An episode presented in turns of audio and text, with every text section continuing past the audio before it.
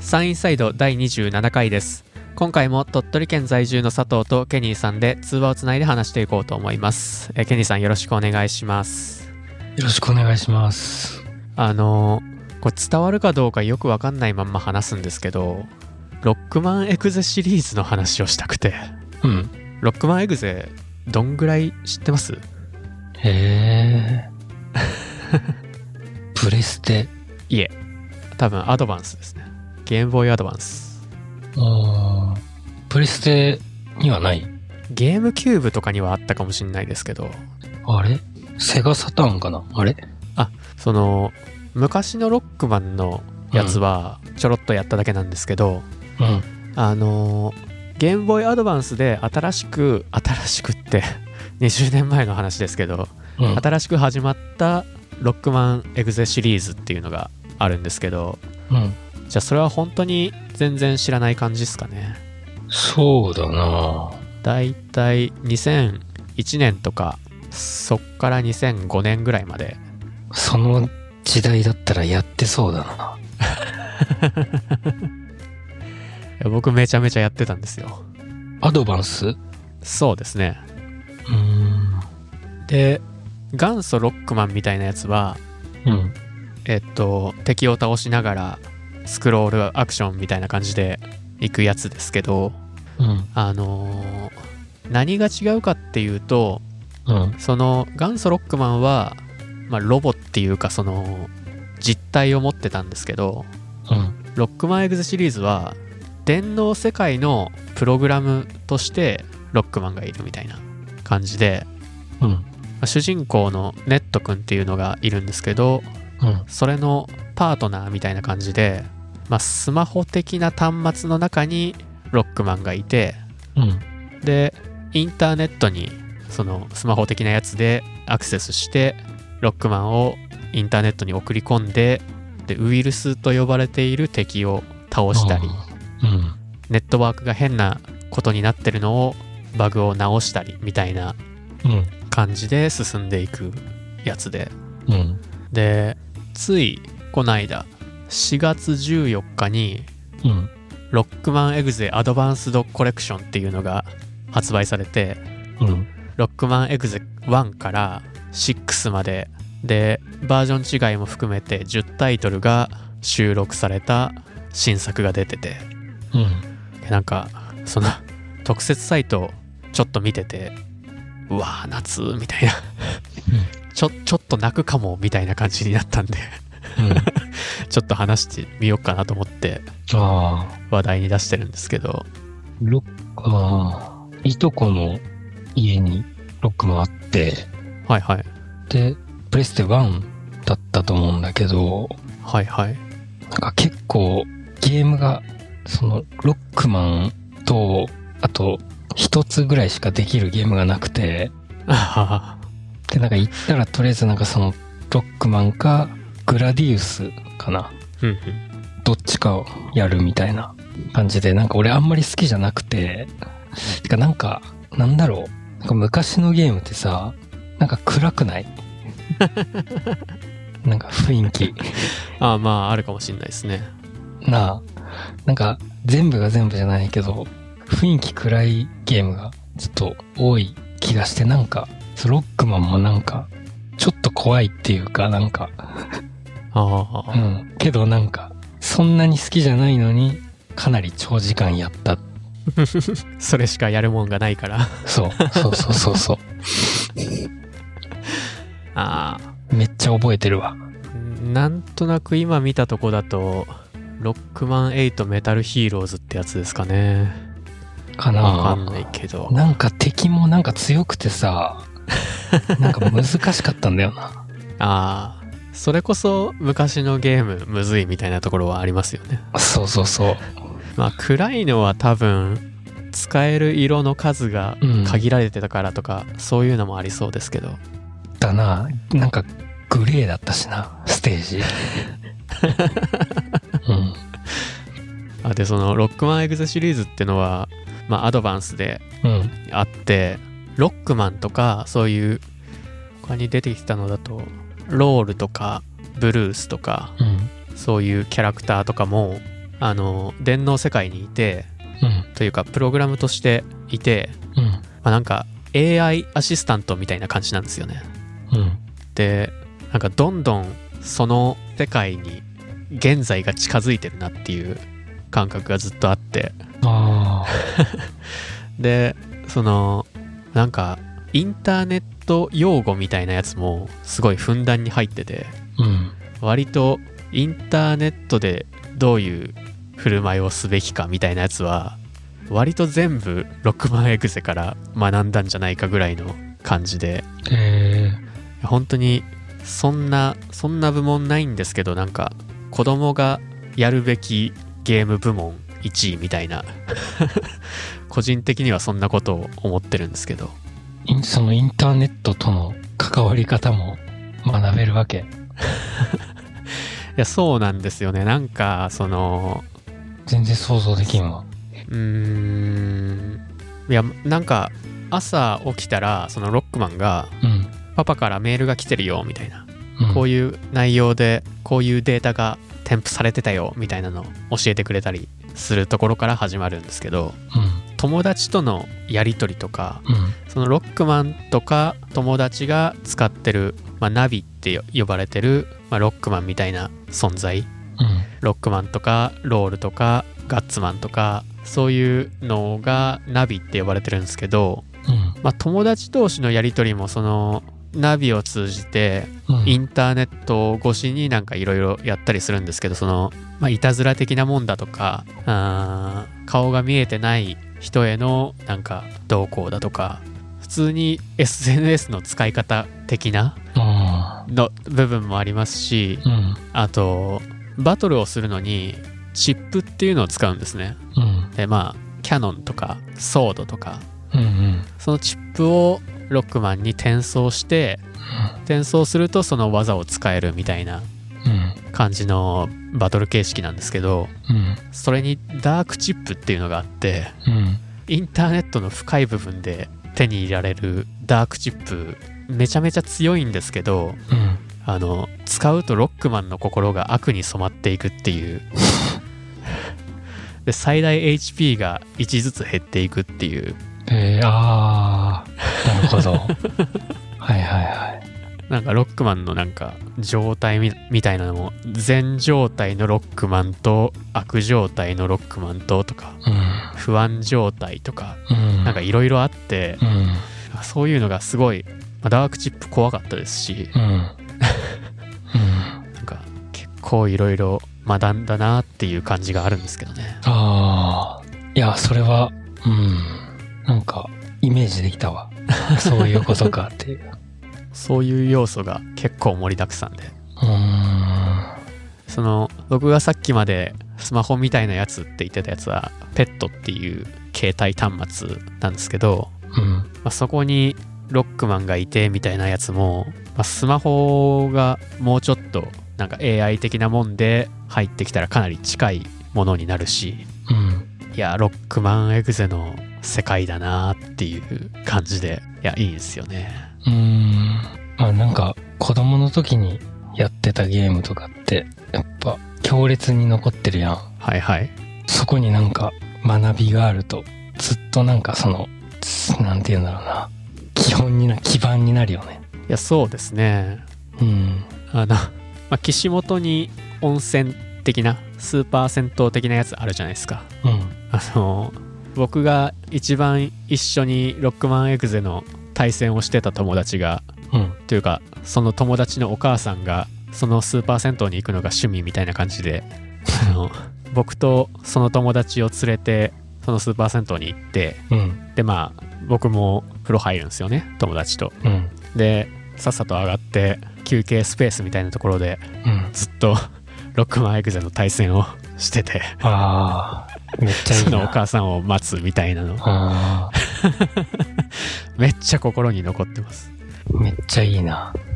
いやいろいろ面白かったんですけどねなんかまあインターネット系もですしうん。プログラム簡単プログラミングみたいな、 まあ、パズル要素みたいなのもあってめっちゃ楽しかったんですよねえー。それはなんかもう、作っとる人が、なんかすごい、あれがありそうだよね。なんか、そのテーマっていうか、まあ、あるんだろうけど、うんうん。うん。あとなんか劇場版見に行くともらえたおまけのカードで、なんかカードリーダーみたいなのを通してロックマンを改造するとめっちゃ強かった気がする。へえ。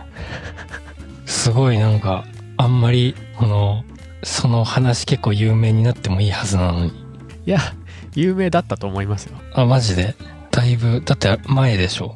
まあまあまあ。すごいあ新しいじゃん、多分。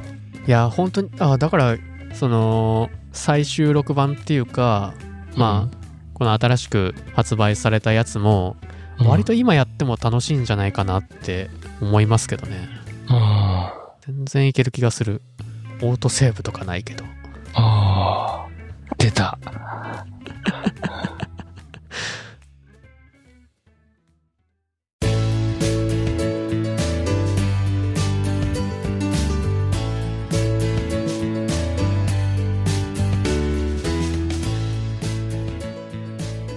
ちなみにこの「ロックマンエクゼ」はこの前やった人生に影響を受けた作品いくつかみたいなのをやったじゃないですかうん。まあ、その時に一応リストとして 上げてたぐらいなんですけどああ。そんなに。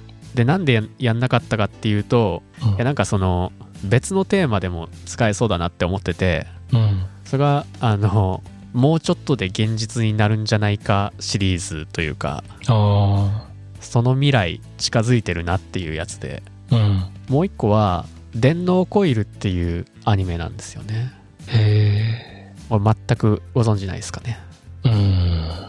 うん。 2007年のアニメなんですけど子供たちが遊びでうん。電脳メガネっていうのをつけて遊んでてうん。そのメガネをかけるとっていうかメガネをかけている時にだけ見えるものがあってうん。まあ今で言う AR 的な、うん。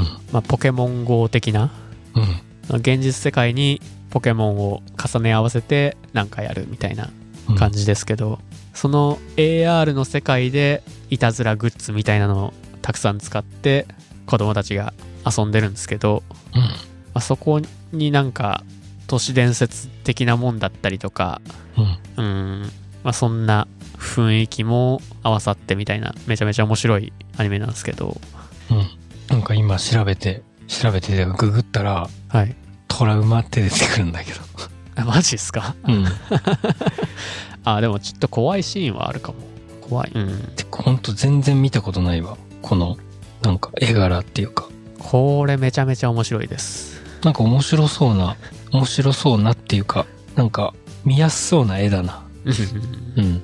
これもなんか電脳空間と現実とうん。重ね合わさってどうこうみたいな感じなんですけどうん。あの6万エクゼもそうでうん。でその子供たちのいたずらグッズもうん。なんか危険だと誤認されてうん。消去されそうになるみたいなシーンがあるんですよでなんか行政が使ってるあなんだろうソフトというかウイルス駆除みたいなやつがいてうん。その細長デカだるまみたいなやつがうん。その子供たちが持ってる道具に向かってビームを放ってくるみたいなうん。でそのビームに当たるとデータが初期化されるのでそのいたずらグッズも無効化するみたいなで子供たちはそれされたくないんで逃げるんですけどうん。その行政が導入してるやつなんでこう縦割り行政の違う管轄のところには入れないみたいな感じで神社に逃げ込むみたいなシーンがあって、うん。いやめっちゃいいなみたいなああ。なるほど。公園には入れないみたいなのうん。あってはいはい。そういうシーンも良かったんですよねうーん。でまあこれもなんか AR グラスみたいなのもう普及一歩手前まで来てるんでうん。割と近い、まあ、ストーリー的なものが起こるかどうかは別としてそのうんもの的にはかなり近づいてるなっていう作品で、なるほど。電脳コイルな。あー SF アニメっていうジャンルか。ああそうですねいや、俺多分その SF アニメっていうのもことごとく見てきてないんだよな。SF アニメも映画も。うんうんううん、ん。で、なんか多分なんかちちょっと苦手なんかなって思った時期があって、うん、でで、結構そのもう、勉強ぐらいの勢いで、広角機動隊見た気が する。なるほど。うん。なんか、あーみたいな。みなんか勉強のつもりで見てるけんさ、しっかり見たし、全部。でもなんか勉強みたいな。よく見ましたね、その状況で。うん。 広角機動隊なんて、一番真ん中じゃないですか。うん。いや、なんか、めっちゃ有名だし、なんかめっちゃ、何間違いないみたいな言われとるやん。いはいはい。や、だけどちょっと、見とくかと思って。うん。いや、この、ケニーさん、SF 苦手なんじゃないか問題なんですけど、うん。つい昨日思ったんですけど、うん、その、前回話してた、バックグラウンドが気にならないみたいないや、本話があっ当たじゃないですか。それな。うん。それ、SF って全部それだよなと思って、うん。あの、プロジェクトヘイルメアリー進めたのマジで間違ってたんじゃないかと思って。 めちゃめちゃきついんじゃねえと思ったんですよね。で、また SF 話をうん。うん。今2つしましたけど、うん。まあ、ロックマンエグゼについても、電脳コイルについても、それほどじゃないですけどね。でも、SF ってやっぱりその、これってどうなってるんだろうの連続だと思うんで、そうそうそでしかも今現在の世界に存在しないものの背景がどうなっててなんで生まれてきたんだろうとかそういう話になってきますもんねう。そうそうそうそうそうそうそう。いや、し面白いんだよな。この自分が。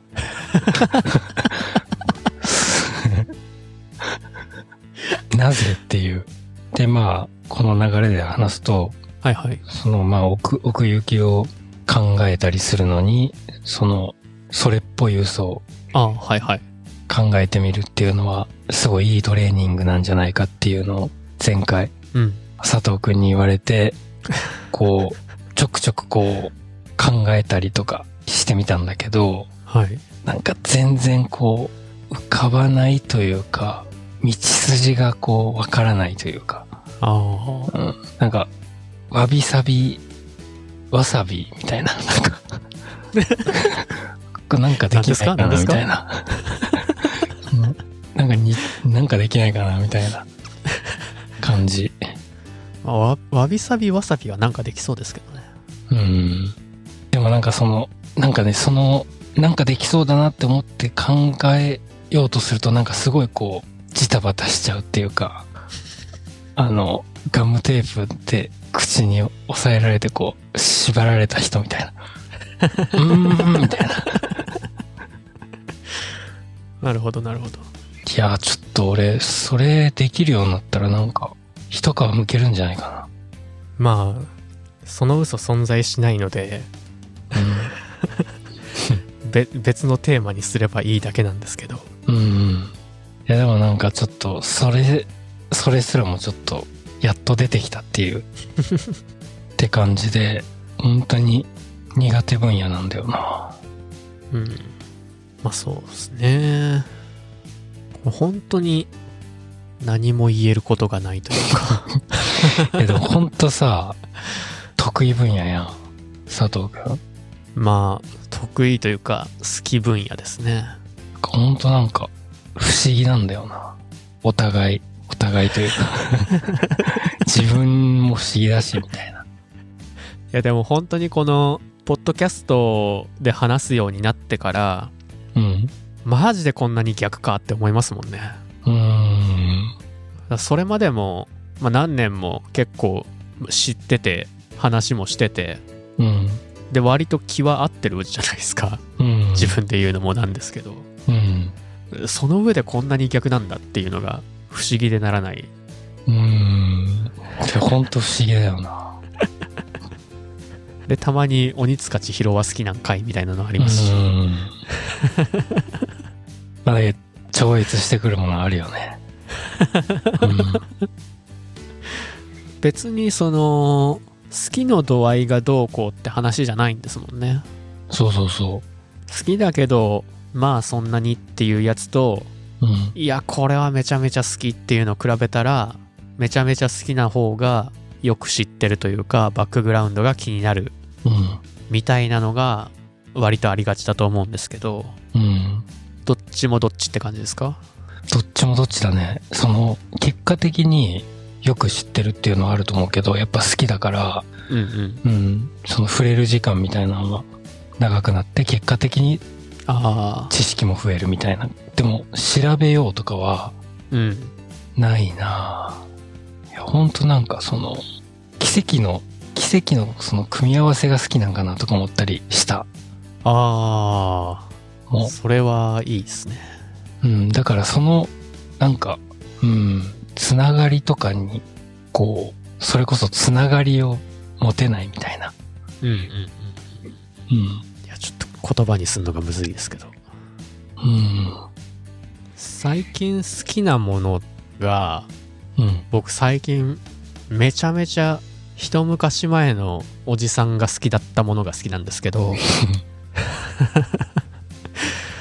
でまあ野球見てますし、まあ、将棋見てますし競馬してるしうん。で、まあ、F1 も好きですけど、まあ、それも加えてうあんの。全部筋書きが決まってないものでうん。でしかもバックグラウンドを知ってるとより楽しいっていうはいは共通点があるなって思っててい。うん。競馬とかも、まあ、決闘があってうん。そのその走ってる馬の親はこういう走りをしていたからとか、うん。まあ、F1 も本当になんかバックグラウンドの政治が強すぎてうん。なんかそれも込みで面白いっていう感じなんですけど、まうんうんうんうんあ、ただその 結果的に一昔前のおじさん趣味セットみたいになってるんですけどなんかうんうん。入りはち全然違うんだよなって 思ってるんですよね、まああー競。馬もだって馬娘からですしうん。まあもともとちょっと興味はありましたけどうん。で将棋も AI とかの話がコンピュータ関連の話が面白くて見てたら藤井聡太が出てきて一気に面白くなったみたいな感じなんでへえ。うん確かに、でも、ことごとくだな、その、F1、将 棋、競馬。やっぱその、野球。うん、あ、野球。 なんか、バックグラウンド必須科目、苦手タイプとし ては、としても、わかる、その、あ、これは、その、なんか周りにいろいろあるぞ、みたいな。はいはいはいちょ、触れんとこう、みたいなのがある。やっぱそうりで。すねうん。ありますよねうん。いやなんでなんでこの辺好きになったんだろうって思ったら多分飽きてきたからだと思うんですよねその筋書きが決まってるものに対して、うん。まあ、多分その大まかに分ければ結構パターン化できるものだと思うんでストーリーとかはうん。でそれを見続けてると、まあ、どうしてもあの時のあれだなみたいなのが増えてきてうん。だんだんその決まってないものに行くんかなっていうはいはい。だから一昔前のおじさんたちはこういうのが好きだったんかなとかうん。ああ。思ったんですけどねで、その、うん、すごい完成された、まあ、遊びというか、うんうん、なんだろうな。そうっすねうん、ただその、競馬とかに、もうちょっとパターン見えてきましたみたいな、言い出したら面白いけどな。 行くとこまで行ったな、みたいな。飯食えるな、みたいな。そのメガネかけたデータキャラになって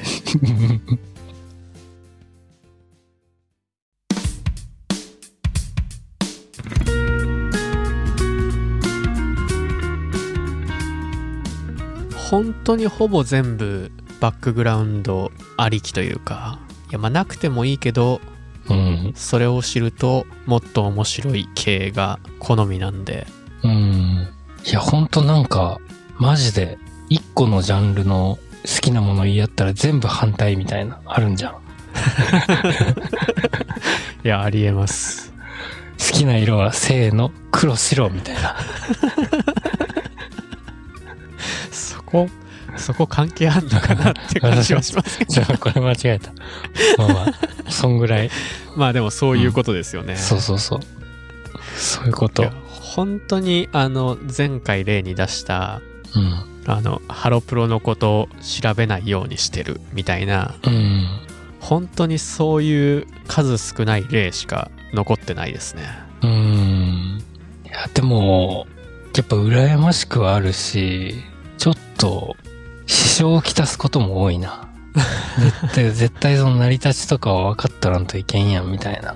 ああ、もう、いちいちこう、ブレーキかかるっていうか、はいはいはいはい。ってことはこうなるんだみたいなのをこう自然にこう考えられないから、あでも僕その逆の支障が出たやつうんちょっと違うかもしれないですけどありますよ。マジでいやまあつい最近なんですけど、うんまあ、あのトラブリューのロードとかハーモニカ吹くじゃないですか。うんでハーモニカかっけえなって思ってたんですけどうんそういえばそのバックグラウンド的には僕らの世代には鍵盤ハーモニカをしてたんだけどうんその前って学校でハーモニカ習う時代だったよなと思ってあれトラブリューのかっこよさちょっと減ったんじゃないかと思ってあその学校で習ったやつ吹いてるやんってちょっと思っちーゃって。あーはいはリコーダーとか鍵盤ハーモニカとかいうん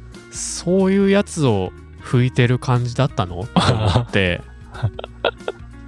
なんかなんか違ったかもって思ったんですよねあーやっぱちょっとあれだよななんか 背中見すぎっていうかその背後 背後めっちゃ見ちゃったよねこれ見ない方がよ良かったやつなんですよねうん想像したら結構面白いあの小学校とかで使ってたやつの感じでトラブリュー使ってんだみたいなのをいやそうですよねうんなんかロックじゃなくないですかロックじゃないし言われてみればそういう目線で見るとなんかハーモニカの音もなんかちょっとキッズ向けっていうか すごいディス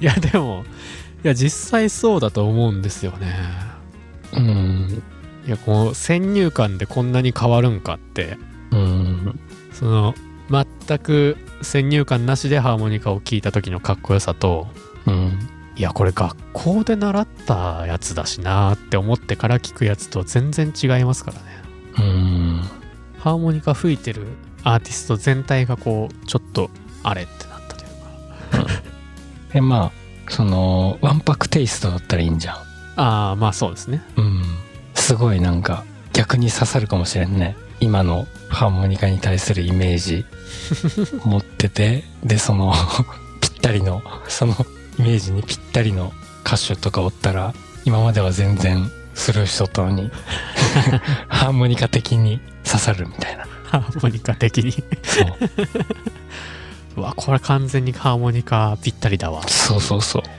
ハーモニカめっちゃかっこよかったのにななんか違うかもっていう気持ちになってしまいました